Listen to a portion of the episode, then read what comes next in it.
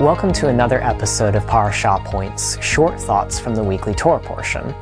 This week's Parashah point comes from Bamidbar, which is Hebrew for in the wilderness, and it goes from Numbers 1 1 to Numbers 420. This Torah portion begins with a census of the tribes of Israel and then describes the duties of the priests and the Levites.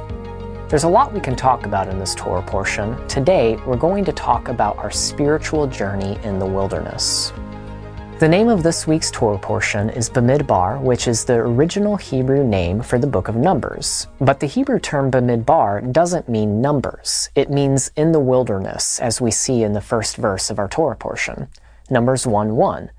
Yahweh spoke to Moses in the wilderness of Sinai in the tent of meeting on the first day of the second month in the second year after they had come out of the land of Egypt. Even though God had delivered the Israelites from Egypt, there was a long period of time that Israel spent wandering in the wilderness before they reached the land of promise. The book of Numbers tells of their journey, the trials and tribulations they faced, their failures, and the faithfulness of God in the midst of it all. But why was there a need for Israel to journey through the wilderness? Why didn't God simply just transport them to the promised land after saving them from Egypt? After all, He's God. He just split the Red Sea. He's the creator of the universe. Clearly, he could have just zapped the Israelites to their destination in a nanosecond if he wanted to, but he didn't. Why? Perhaps the biggest reason is that although Israel had been physically delivered from Egypt, they were still in bondage to Egypt spiritually in many ways. We see this all throughout the book of Numbers the constant complaining, the disobedience to God, the anger, the strife, and hatred between tribes. As the saying goes, although they had left Egypt, Egypt had not yet left them.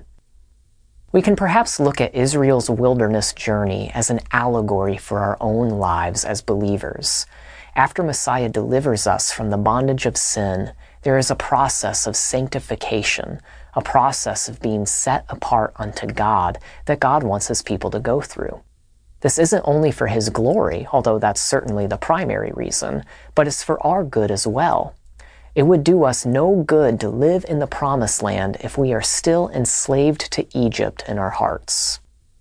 Ultimately, we are all on a wilderness journey, just like the Israelites were. We have been saved and redeemed by the blood of Yeshua, our Passover lamb, now we are in the midst of being sanctified unto God through a journey of trials, tribulation, learning God's commandments, utterly failing, and then trying again.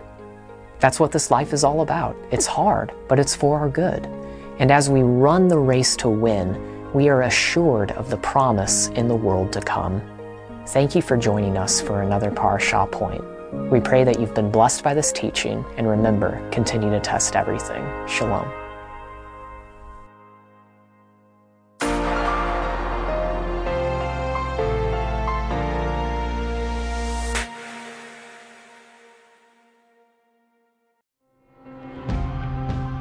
It is because of you, our generous supporters, who make it possible to offer these high quality teachings completely free of charge.